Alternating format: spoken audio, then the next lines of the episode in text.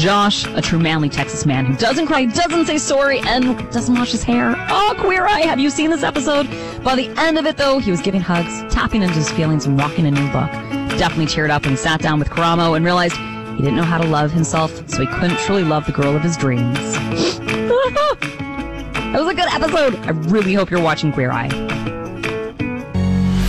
Another day, another dollar.